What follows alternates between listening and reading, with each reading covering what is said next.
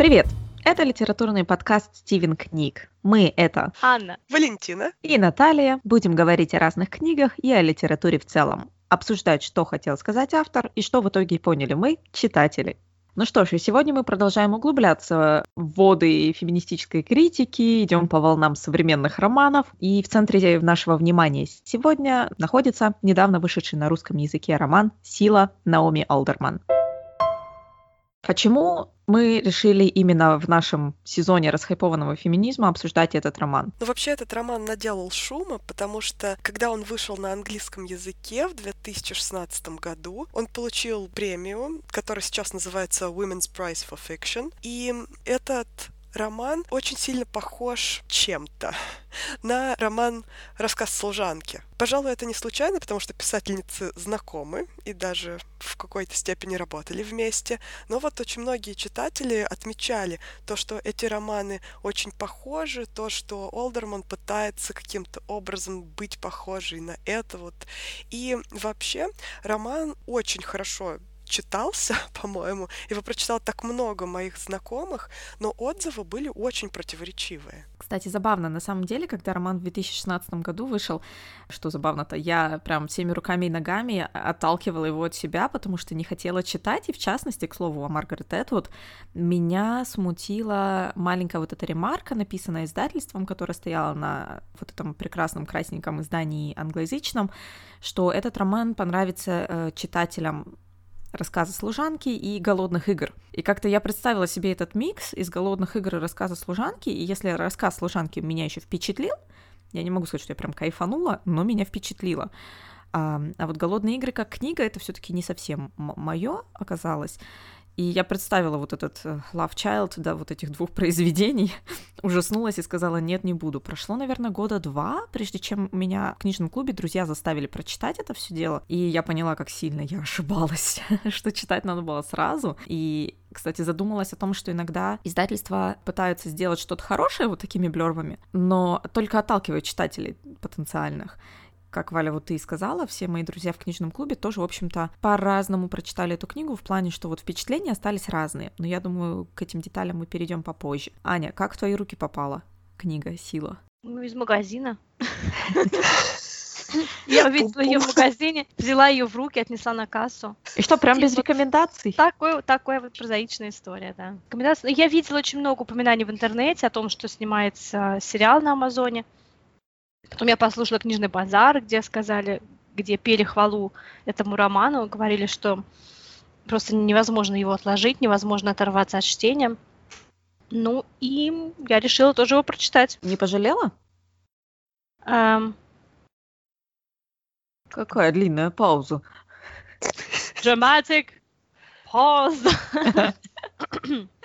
Нет, я не пожалела, мне роман очень понравился, а, как бы банально это не звучало. Я думаю, он действительно, я думаю, все положительные, восхищенные отзывы абсолютно оправданы, и роман явился миру в нужное время. А вот это сравнение с рассказом служанки «Голодными играми» меня как-то особо не покоробило, даже наоборот, заинтриговало, потому что я, в отличие от вас, люблю «Голодные игры», не считаю это уж совсем литературной помойкой, хотя, возможно, текст сам э, не лишен литературных именно изъянов, но, опять же, это очень своевременная вещь, и ее популярность, наверное, говорит о том, что это какой-то знак времени. И также и сила, можно много, наверное, говорить о ее литературных каких-то недостатках, но нельзя отрицать, что э, этот роман тоже является таким знаком времени, показывает нам наше собственное время. Очень эффективно и очень сенсационно. Вот, кстати, сенсационно хорошее слово, к которому я сразу прицеплюсь, потому что у нас же сезон расхайпованного, да, феминизма, не просто так. Аня, ты упомянула как раз эту адаптацию Амазона, сериал, который я так ждала, так ждала, но теперь съемки, конечно, приустановлены. Почему я так ждала этот сериал? Объявили о том, что создательницами сериала будут те же люди, кто снял первый сезон, ну или частично хотя бы первый сезон рассказа «Служанки», который мне лично очень понравился как адаптация романа, и просто очень интересно было посмотреть, как, в каком формате они сделают это силой, как это все будет. Потом еще вычитал, что э, продюсеры Бродчорча тоже свою лапку туда приложили, и потом случилась пандемия, и теперь непонятно, что и когда будет. Но, по крайней мере, для тех, кто еще не читал книгу, у них есть возможность прочитать книгу, а потом ждать сериал вместе с нами со всеми. Угу. Они да, будут вот, сниматься кстати... в масках, интересно. Да. Кстати, вы заметили, как э, с пандемией немножечко сдвинулась стрелочка на, на часах актуальности современных повесток, и, возможно, нам уже пора записывать сезон не о хайповом феминизме, а, не знаю, о, о хайповой вирусологии. Но это мы будем делать зимой. Прошлую зиму мы рассказывали про грипп и Петровых в нем и вокруг него. Mm-hmm, да. Этой зимой да, расскажем что-то другое вирусное. Здесь, да. наверное, будет более уместно профилактика и гигиена. Кстати, еще говоря об экранизации, я думаю, э, сложно будет испортить этот материал, потому что он создан для экрана, для того, чтобы быть экранизированным. И вот это постоянное настоящее время и такой стиль отрывистый, как будто, опять же, описывается то, что происходит у тебя непосредственно перед глазами. Постоянные повороты, постоянное напряжение, в котором держится читатель. И я думаю, все это очень легко переложить на экран. И мне еще кажется, что как раз такая отрывочная характеристика героев, такая контурная их прорисовка скорее, дает очень много возможностей для реализации этих образов на экране, для наполнения именно каким-то своим новым содержанием и даст меньше поводов фанатам книги говорить, а у него были не такие глаза, а у нее были не такого цвета волосы, а почему у этого персонажа другая национальность? Потому что здесь скорее для этих символичных фигур не так важны эти частности, и на экране много есть возможностей их чем-то заполнить своим, более подходящим для какой-то конкретной ситуации. Кстати, в отношении именно вот этой некой шаблонности главных героев, да и вообще не только главных героев, второстепенных тоже, у нас в книжном клубе такие яростные дебаты разразились, потому что у нас есть в клубе несколько редакторов художественной прозы, которым я обычно, в принципе, очень доверяю, но, боже, что там было, потому что я, например, только вот пела серенада этой книги, мне понравилось все, мне понравилась эта шаблонность, вот это, потому что я прочитала это как некую некое использование тропов и языка бульварной прозы, бульварного чтива такого именно с целью как бы обыгрывания этого всего с такой несколько ироничной, как всегда, моей любимой постмодернистской темы. Но, тем не менее, многие вот такие редакторы заявили, что вот это не про... ну, что это сырая книга, фактически, что она просто не готова была к публикации, ее рано опубликовали, как вам кажется? Дорогие слушатели, а дальше следуют спойлеры, поэтому продолжайте на свой страх и риск. Спойлеры, в общем-то, важны просто для общего впечатления от романа. Если вы читаете так, что вам без разницы, что вы слушали до того, то, конечно, продолжайте. Если вам все-таки хочется как-то э, незамутненное впечатление о романе сложить, то сделайте паузу, прочитайте книжку, а потом вернитесь к нам. Здесь еще нужно учитывать тот факт, что это, по сути, книга в книге. Да, когда мы открываем а, роман, сначала у нас есть небольшое предисловие, небольшая переписка автора с редактором, и потом уже нам представлен а, некий манускрипт, который и является непосредственно этим романом. Этот манускрипт, который послал автор редактору, издателю, кто он там, не знаю. Мы узнаем дальше, что роман написан о событиях, которые происходили даже тысячи лет назад. И автор этого романа пытается представить как происходило зарождение матриархата в этом художественном вымышленном обществе. Поэтому можно списать, наверное, недоработку, плоскость персонажей, некоторую схематичность сюжета, схематичность э, всего повествования на то, что автор писал о том, что происходило много тысяч лет назад. Это его версия событий, прежде mm-hmm. всего. Поэтому, наверное, это такая, такой вот ме- прием метапрозы, возможно. Это даже не просто, это такая историческая метапроза внутри другой метапрозы. Да, внутри антиутопии, которая еще, да, при этом. А я еще здесь могу продолжить немножечко линию обсуждения в одном из мини-стивенов мы обсуждали роман Кудзей «В ожидании варваров», и там мы говорили о том, что герои тоже кажутся какими-то образами, символами. Не настоящими людьми живыми из плоти и крови, определенными какими-то символическими обобщениями. И вот здесь, мне кажется, происходит совершенно то же самое. То есть Олдерман идет по стопам нобелевских лауреатов, и делает своих героев скорее собирательными образами, образами-символами. А, совершенно верно. Здесь у, нас есть персонаж-политик, персонаж криминальный авторитет, журналист и духовный лидер. То есть такие основные типажи, основные, основные четыре сферы воздействия, четыре сферы влияния, которые начинают кардинально меняться после того, как а, у женщин появляется эта способность бить людей током. И этим тоже объясняется схематичность романа, наверное, тем, что это прежде всего некое политическое высказывание, а не попытка проанализировать психологическую составляющую человеческих отношений или вообще как-то взглянуть на человеческие отношения внутри замкнутого круга людей, но скорее это именно взгляд вообще на природу власти и на то, как захват власти, как осознание своей власти происходит и что в результате получается. Ну, то есть, по сути, именно название The Power, да, ну, то ли это ток, то ли это сила, то ли это власть, а, показывает, о чем будет речь. Главный герой — это власть. И происходит именно описание портрета власти, портрета силы. И вот эти вот герои, люди, уже здесь как пешки. Кстати, признаюсь, когда я читала аннотацию только, да, еще до прочтения этого романа, у меня сложилось впечатление, что сейчас я прочитаю такую жизнеутверждающую феминистскую вещь, да, где вот ура, женщины теперь сильнее, значит, теперь будет у нас эпоха мира, там, эра Водолея, не знаю матриархат и, и единороги, и радуги, и все замечательно. И тут я открываю, и начинает твориться какая-то жесть просто. И заканчивается все какой-то ужасной жестью. Мета-жестью, Ань. Даже мета-жестью, да. И это очень хорошее авторское решение, что сделан акцент именно не на феминизм, именно не на том, кто должен быть у руля. Здесь не ставится вопрос, кому все-таки нужно отдать власть, мужчинам или женщинам, как все-таки правильно строить этот мир. Ставится вопрос именно о власти, именно о силе, и как э, власть развращает, наверное, банально. Да, мне тоже кажется, что в итоге вот эта основная идея и основная тема о власти, о силе, о том, что власть развращает, она довольно-таки тоже очевидно прочитывается там, она лежит на поверхности, но сам тот факт, во что в какую конфетку это все завернуто, да, как для читателя это просто классно. То есть, когда ты открываешь постепенно вот эти все слои повествования, все эти истории э, сливаются в, в один поток, который приводит к каким-то большим историческим событиям в итоге. Мне кажется, это просто сделано очень хорошо. Я не читала другие романы Наоми Олдерман пока, когда-нибудь обязательно. Но в итоге мне интересно, каково же на самом деле здесь, какой уровень влияния Маргарет Этвуд.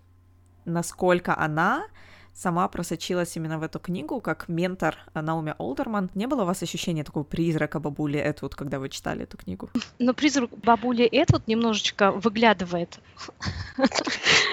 со страниц романа, особенно в конце, когда Наоми Олдерман упоминает ее в эм, благодарности. И она пишет, что спасибо Маргарет Эдвард, без которой этого роман был бы невозможен, ну, что, что-то вроде этого, которая поддерживала меня, когда я сомневалась. А, поэтому я думаю, они активно общались с Эдвард по мере написания романа, и поэтому вполне возможно, да, призрак ее бродит по вымышленной Европе. Э, дорогие слушатели, мы записываем этот эпизод еще на самом деле в канун Дня всех святых, Поэтому упоминание о призраках. И вот у Ани я вижу там летучую мышь на заднем фоне, на стене. Декоративную. Но это было лирическое отступление. Вернемся к нашей гендерно заряженной теме. У меня вопрос. Вот, у нас несколько главных персонажей, и какая линия понравилась вам больше всего? Ну, для меня здесь главный герой — это все таки сама сила. Поэтому для меня оказалось, что нет любимой какой-то линии, которая больше всего меня впечатлила и больше всего понравилась. Мне было интересно абсолютно все, абсолютно э, на всех уровнях, причем вот это вот переход власти, переход силы отыгрывался настолько по-разному по форме, но настолько одинаково по сути, что было очень интересно в любом случае это все читать и за всем этим наблюдать. У меня как-то не было любимых персонажей, они все вот в чем особенность книги, здесь нет положительных и отрицательных персонажей, нет вот этого банального деления на э, плохих и хороших. Каждый персонаж преследует какие-то свои цели разной степени корыстности.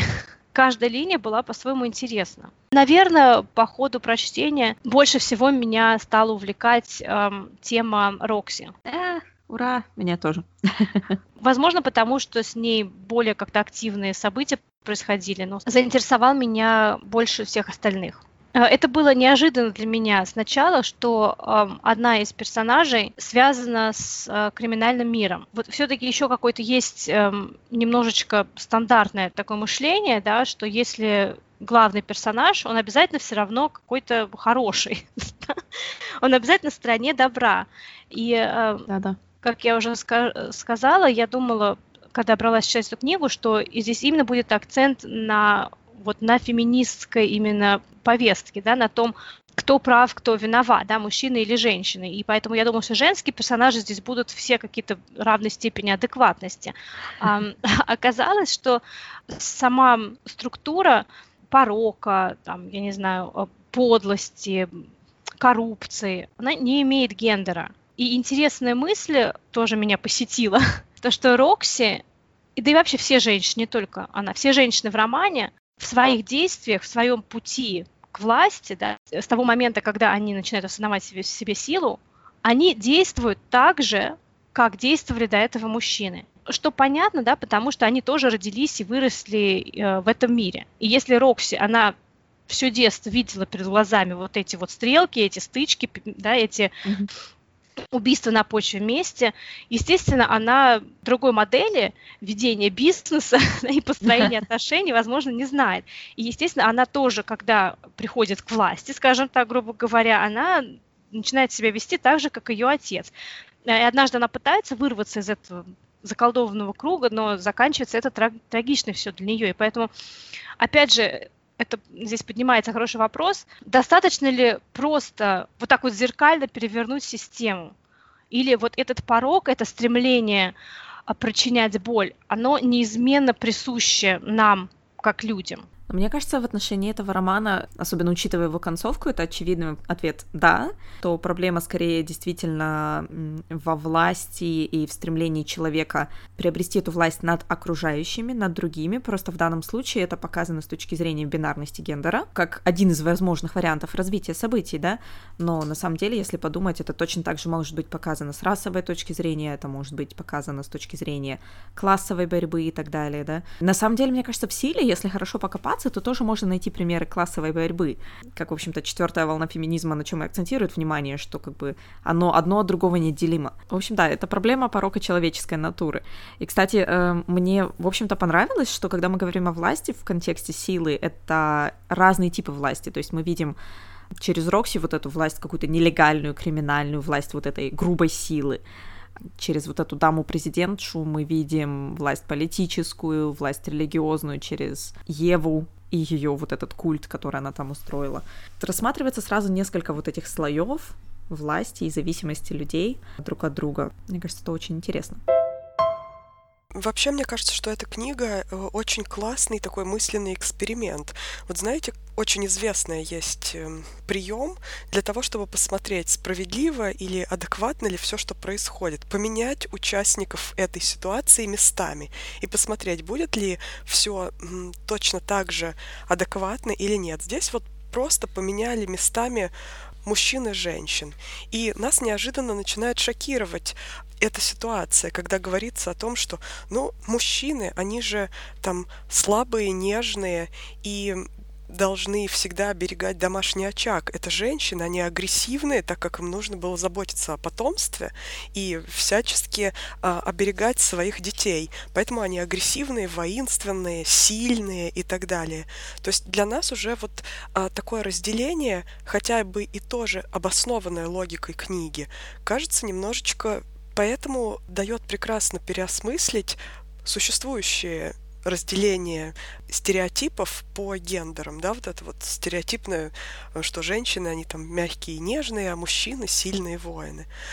Статус-кво таким образом переосмысливается и очень эффективно, ярко и очень эмоционально показывается его нелепость.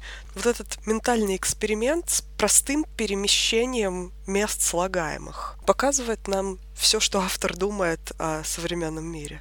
Ведь действительно а, подмять под себя можно любое явление и выстроить идеологию, а любое насилие, любую, так сказать, не самую мирную идеологию можно обосновать э, вполне научно и логично, как мы знаем даже из примеров из нашей собственной истории, как было, например, с фашистской Германией, о чем мы однажды упоминали, да, которые пытались научно обосновать превосходство арийской расы.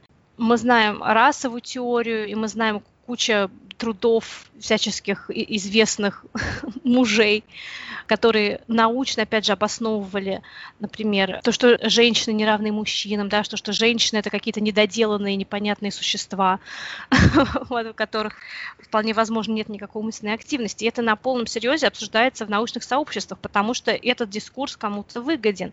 И в книге тоже есть некие указания на это, то, что при желании можно подмять под себя все, что угодно.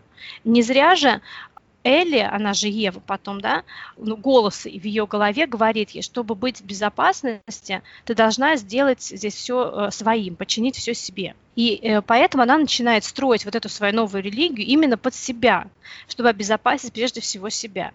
И в романе «Сила» эта обработка умов идет не случайно сразу, по сразу нескольким каналам, о чем мы уже сказали. Это политика, это э, духовная жизнь, религия и мир криминала. Все меняется, ну как бы даже не то, чтобы меняется. Вот что интересно здесь, да, особо много не поменялось. Мир остался таким же, в принципе, какой он и был. Поменялись только роли. Ну вот, собственно, как я и говорила, получается, это простая механическая перестановка мест слагаемых, да, от которых абсолютно никак не поменялось ни мироустройство, ни отношения между этими слагаемыми, да, сумма осталась фактически абсолютно та же. Да, в результате получились те же яйца, только сбоку. Простите за грубость. Получается, весь этот социоисторический дискурс, все эти дебаты на тему традиций, ценностей, все вот эти присказки и поговорки на тему того, как принято, э, как правильно, все это обусловлено одним простым качеством, способностью быть сильнее, чем другие. Много раз в книге произносится фраза «они это делают, потому что могут». Мотивация для жестокости, для насилия, для какой-то, может, неоправданной агрессии всегда одна и та же, просто потому, что мы можем. И э, вспомните, когда один из персонажей, Марго, обнаруживает в себе эту способность, как она по-другому начинает себя вести – она чувствует в себе больше уверенности в себе, она начинает по-другому разговаривать, просто потому, что у нее есть способность убить одним прикосновением руки. И она чувствует в себе эту силу. И она говорит, если я могу просто это сделать, зачем мне здесь перед кем-то извиняться, перед кем там что-то это лебезить и прочее. Я просто вот могу, ну, вести себя фактически как мужчина, да. Просто потому, что у меня есть способность причинить боль, просто потому, что я физически сильнее. И много таких сцен в романе, да, когда абсолютно меняется динамика отношений. Конечно, это показано немножечко схематично все, все равно, но тем не менее, вот такие э, небольшие тропиночки, по которым можно дальше пройти и подумать на эту тему, э, нам э, протоптаны автором слегонца. А Еще для меня эта книжка прямое идеологическое продолжение двух из моих любимых песен. Это Сиары «Like a Boy» и Бейонсе «If I Were a Boy».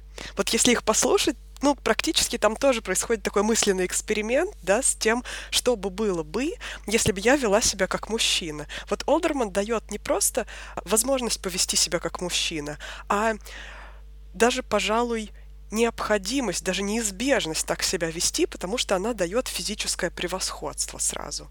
А вместе с физическим превосходством, ну, мы как животные ведь, по сути, несмотря на развитие нашей цивилизации, социальных отношений, а, какую-то иллюзию образованности, цивилизованности и каких-то моральных принципов. Все это иллюзия, которая строится на физической власти. И когда баланс физической власти нарушается, мы начинаем вести себя как животные, захватывать ее. Но это неправильно, потому что мы это все-таки не животные. Если мы посмотрим, например, в науку мозга, сейчас мы немножечко отойдем, да, там мозг развивается в три этапа. Первое, с чем мы рождаемся, это примитивный рептильный мозг, который отвечает за нашу агрессию, за животные какие-то. Самые примитивные инстинкты. Что ты смеешься? На самом деле, да, так называется. Рептилоиды просто вспомнились про то, что сейчас очень актуально, рептильный мозг. Очень в тренде. Второй слой, который развивается дальше, это эм, мозг млекопитающих. Который отвечает за чувственное, за эмоциональное. И уже потом, уже внеутробно происходит развитие высшего человеческого мозга, вот тех самых пресловутых извилин, да, которые уже дают нам способность сочувствовать, логически размышлять, использовать вот именно тот самый разум, который должен когда-то победить. Это вот именно наш верхний, высший человеческий мозг. Но почему-то, когда речь заходит о строении отношений, выстраивание инициации вот к рептильному мозгу и, и выстраивать эти отношения а, по принципу «кто сильнее», а не а абсолютно не задействуют свои извилины. То есть свой логический мозг, способный к эмпатии и к э, здравому смыслу. Ну, то есть получается, что таким образом в подобных условиях мы откатываемся назад к рептилоидам. Да. Боже, неужели они были правы? Все эти теоретики заговоров. У меня менее глобальное наблюдение есть, но скорее связано с тем, а с чего-то начала эту мысль, о вот этих многих дорожках и о вот этой некой жестокости и ограниченности мышления и так далее, которая э, вызывается вот грубой силой и ее наличием тогда в человеке. Мне кажется, еще маленький, но очень интересный аспект, который Олдерман э, раскрывает, или также, сказал бы, надкусывает в своем романе, это отношение женщин, у которых вот этот скейн, вот орган, который позволяет электризовать все вокруг, как они относятся к женщинам, у которых этот орган либо не развился, либо он развился плохо, потому что такое, то есть это еще чем мне, меня просто покорил на самом деле этот роман, это вот это обоснованием химическим и биологическим обоснованием того, как и откуда взялся этот орган внезапно. То есть вот эта вся история с химическим оружием во Второй мировой войне, кажется, да? Ну, понятное дело, что это фантастический роман но мне, мне понравилось. Я такая, а почему бы и нет? Но заметь, когда заканчивается уже этот манускрипт, и сама вымышленная Наоми отвечает Нилу, а, она пишет ему, кажется странным твое предположение, что было время, когда у женщин не было этой способности такой невозможно. Да, да, ты Понимаете? расфантазировался, друг. То есть это вот еще да. вот это вот надкусывание одно, да, которое можно дальше потом раскусить и докопаться до сердцевины еще дальше, что то, что было много-много-много тысяч лет назад, мы не знаем, как было. И, возможно, то, что мы привыкли слышать от историков, от социологов, от исследователей, насколько это правды, насколько это отражает на 100% то, что действительно произошло. Э, или э, вся риторика, да, в которой мы живем, были, была также сформирована с учетом выгоды какой-то одной части населения. Мета-история, bitches. Да. Ну, кстати, еще про интересное наблюдение про то, как относятся к женщинам, у которых нет этой способности, или она какая-то слабая. Мне показалась здесь явная параллель с так называемой эм, мужской силой. Ну, это я имею в виду не физическую силу, а другую силу. Когда э, в отношении женщин, которые не могут э, нормально электролизовывать, применяются различные обидные эпитеты и клички. Да-да-да, и получается некое даже последующее социальное расслоение, которое вызвано вот этой биологической способностью женщин, соответственно, или неспособностью в некоторых случаях, да?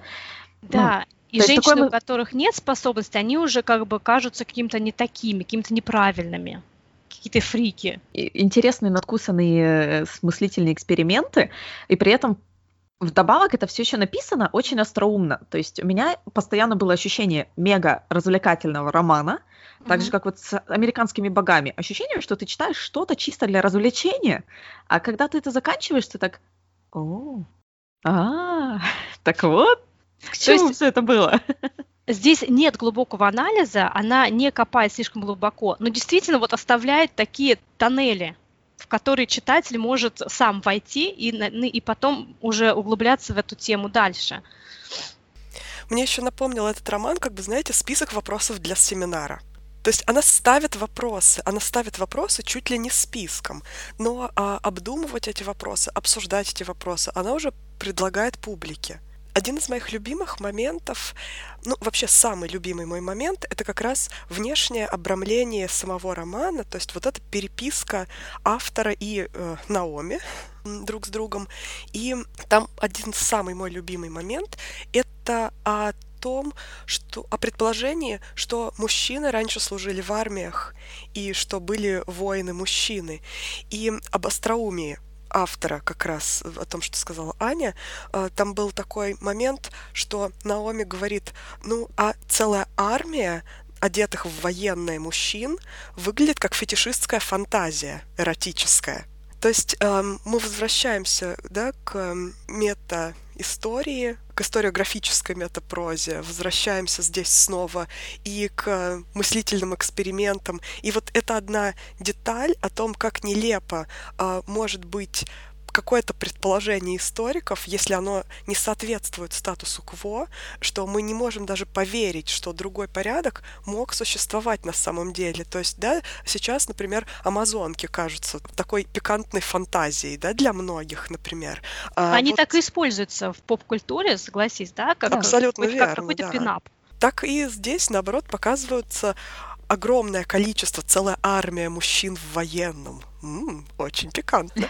Вообще сила этого романа, сила, сила силы, а, именно в деталях. То есть если а, в целом структурно он достаточно схематичен и э, упрощен максимально, да, например, а, фигурируют в романе только три страны, наверное, да, это Америка, Англия немного и Молдавия почему-то. Других стран вообще не упоминается. Кстати, у меня на этот счет есть сумасшедшая теория, может быть, в результате этого катаклизма все другие страны оказались просто уничтоженными, и поэтому автор не э, знает других стран. Да, он не знает других стран и пишет только про эти три. А, а возможно, здесь ответ гораздо прозаичнее. Действительно, роман написан для экранизации и следует таким вот клише законам экшен-триллера да, когда идет, сначала мы mm-hmm. показываем одну локацию, затем мы показываем другую локацию, вот так перемещаемся между этими персонажами и локациями.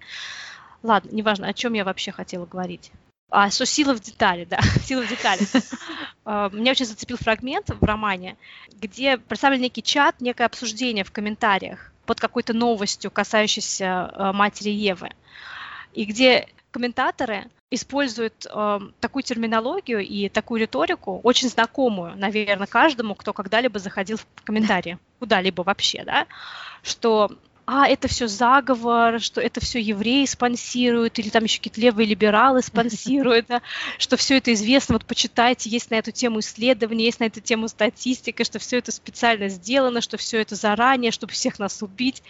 И мне это почему-то так напомнило не только любые комментарии, куда сейчас не зайдешь, но и даже комментарии по поводу сегодняшней пандемии. Абсолютно mm-hmm. те же слова, абсолютно та же терминология, заметьте. А знаете, где хороший комментарий? В инстаграме Стивена.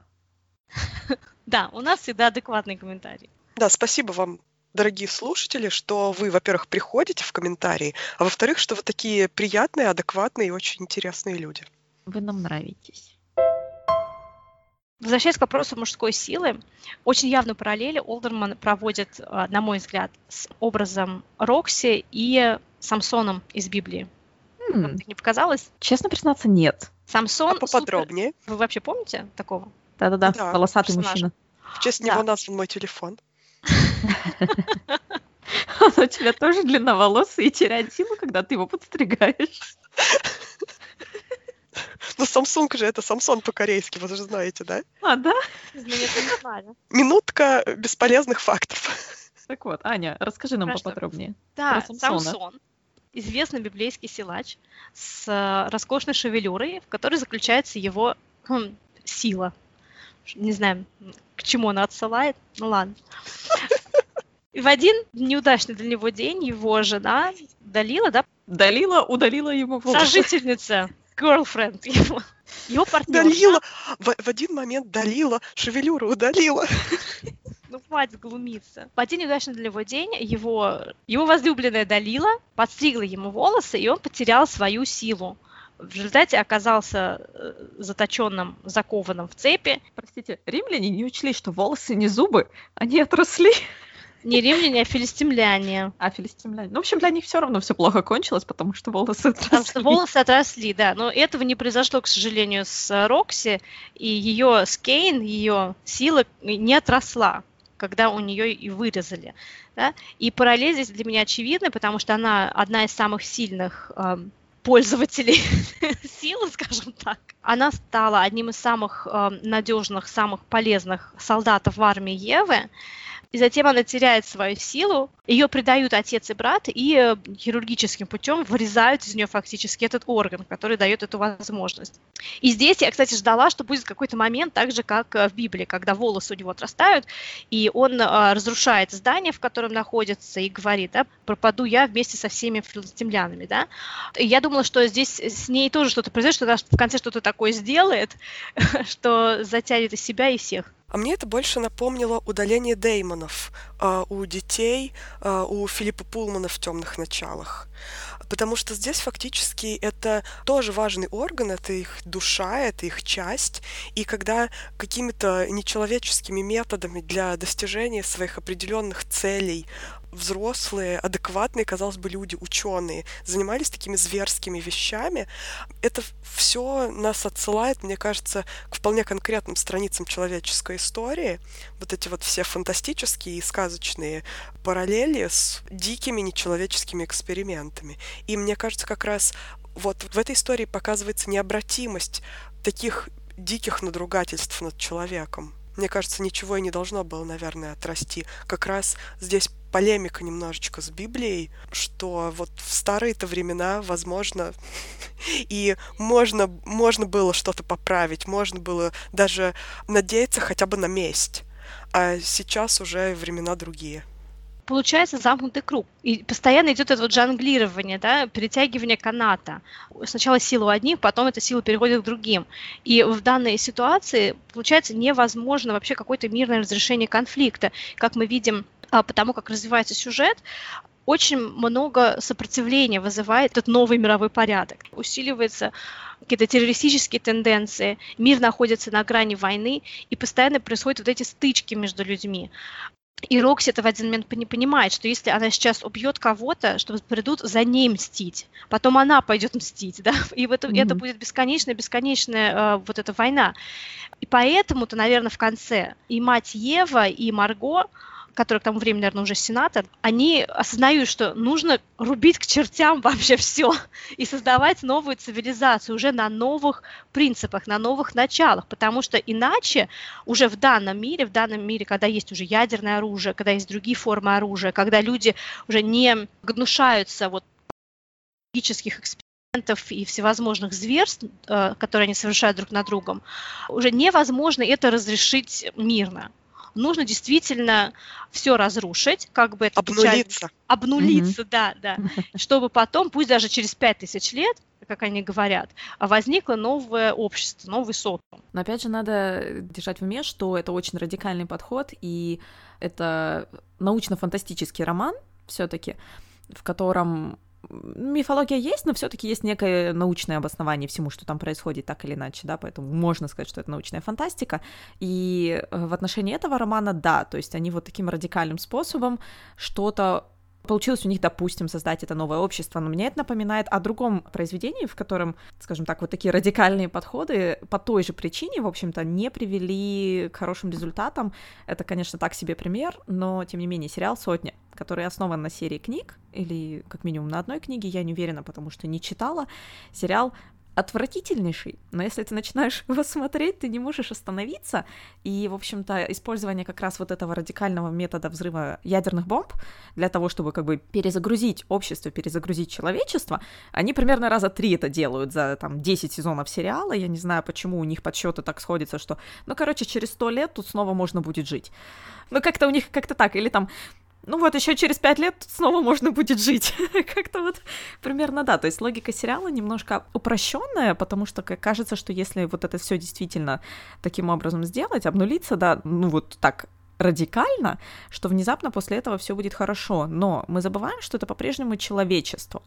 И на самом деле с Наоми Олдерман очень умно получается в конце то, что мы по-прежнему видим это бинарное общество, в котором есть доминантный гендер, который диктует историческую истину, я показываю еще такие кавычки вокруг слова истина э, в воздухе, мы видим, что на самом-то деле, несмотря на то, что они такие якобы вот мы построили пять тысяч лет спустя новое общество после обнуления, фактически это то же самое общество, только, ну, э, бинарные гендеры поменялись ролями. И, в общем-то, может быть, в этом во всем есть некая такая грустная истина, что если мы остаемся в пределах этих бинарностей, то, в общем-то, выхода из этого замкнутого круга нет. Совершенно верно. И поэтому я думаю, вот этот финал с тем, что все снесли и построили новое, это не рекомендация к тому, как разрешить какие-то неразрешимые вопросы сегодня, это предупреждение о том, что а, до тех пор, пока существует вот это деление по принципу физической силы, равенство невозможно. Пока конфликты будут решаться на основании того, кто сильнее, у кого больше, там, я не знаю, да, про у кого больше ядерная Что угодно. Господи, боже Покуда конфликты будут э, решаться на основании того, у кого больше боеприпасов, мы так и будем бить друг друга по морде и ни к чему хорошему не придем. И это касается не только войны полов, это касается вообще войны всех против всех, действительно. Все-таки нужно перестать откатываться к рептильному мозгу и начать задействовать свой высший человеческий мозг. И ты правильно, Наташа, сказала про бинарность. Мы настолько привыкли к этой гендерной бинарности, к тому, что вот есть мужское, есть женское, что это правильно, это так, как должно быть.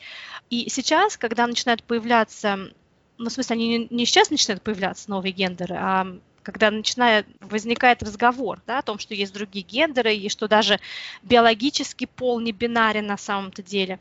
Очень сложно нам, людям, ретроградом, людям прошлого, это принять и понять. Ведь так же было красиво, да, когда женщины в платьицах, да, мужчины в костюмах, когда понятно, где мужчина, где женщина, когда это так романтично и прекрасно, что мужчина защитник, а женщина такой прекрасный цветок. Но вот прочитав эту книгу, все это начинает рушиться. Ты понимаешь, что э, этой романтики нет. Это все равно динамика, основанная на насилии, на подавлении и на агрессии. Какими бы красивыми фентифлюшками, цветочками она не была прикрыта.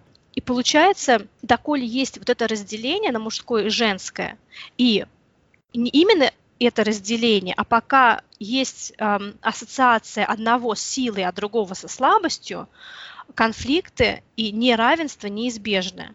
И в этом плане очень показательный момент из романа, а, где-то уже ближе к концу, когда Рокси и Тунде спасаются из того лагеря сумасшедших баб, они находят укрытие в каком-то заброшенном поезде, вагоне, не знаю, и проводят вместе описывается динамика между ними, что на тот момент, поскольку один был избит, другой тоже пережил хирургическое вмешательство, в тот момент они не знали, кто из них сильнее. Не было ни одного, кто был бы сильнее другого. И поэтому между ними вот эта близость была не по принципу мужское и женское, а просто как между двумя людьми, без разделения на то, кто сильнее, кто слабее.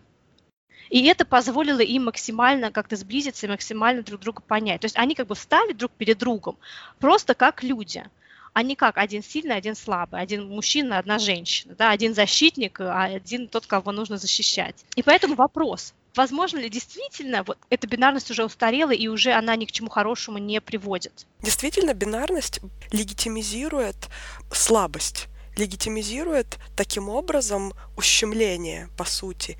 И пока у нас есть э, стереотип, пока у нас есть закрепленная в сознании ассоциация сильный, слабый, всегда найдется какая-то категория людей, которая будет слабой, которая будет претерпевать вот эти вот тычки, шишки, которые на них падают и так далее.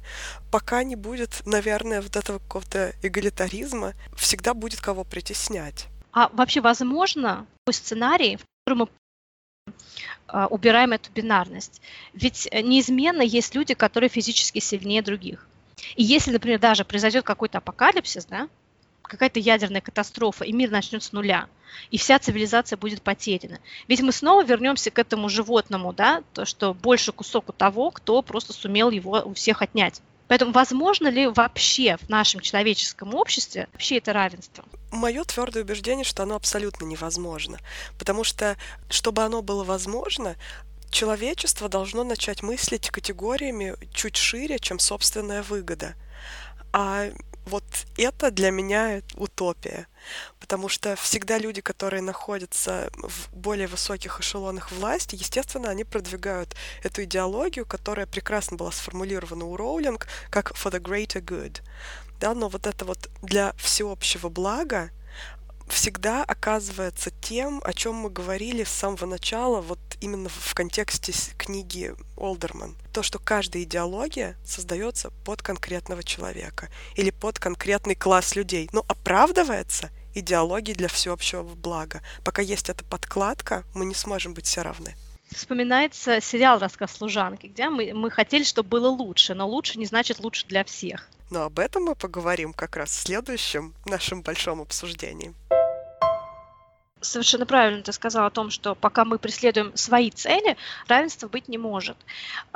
Если мы сейчас обратимся снова к постструктурализму по нашей Стивен Книговской традиции, мы можем порассуждать и поговорить а, на тему того, как вообще формируются эти так называемые традиции и ценности, которые многие так любят защищать.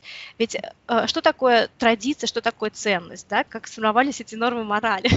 А мы склонны считать что-то традиционное, то, что уже делается на протяжении многих тысяч лет, как правильное, как единственное возможное, потому что другого способа, например, мы не видели. Но перефразирую Дориду, мы не видим историю мира во всей его протяженности. Мы видим историю мира только на каком-то отдельном отрезке. Мы не можем знать, что будет дальше после нас. Мы и то, что было до нас, не очень хорошо знаем. Те так называемые ценности, нормы морали, к которым мы так привыкли, они сформированы на конкретном этапе человечества и обусловлены, наверное, какими-то тоже э, социокультурными, историческими, экономическими э, предпосылками. И когда люди говорят, ну как же так, вот это против традиций, традиций так не принято, все испокон веков человечество делало так. Если испокон веков человечество делало так, это не значит, что это, это делалось правильно, потому что человечество еще не закончило свою историю.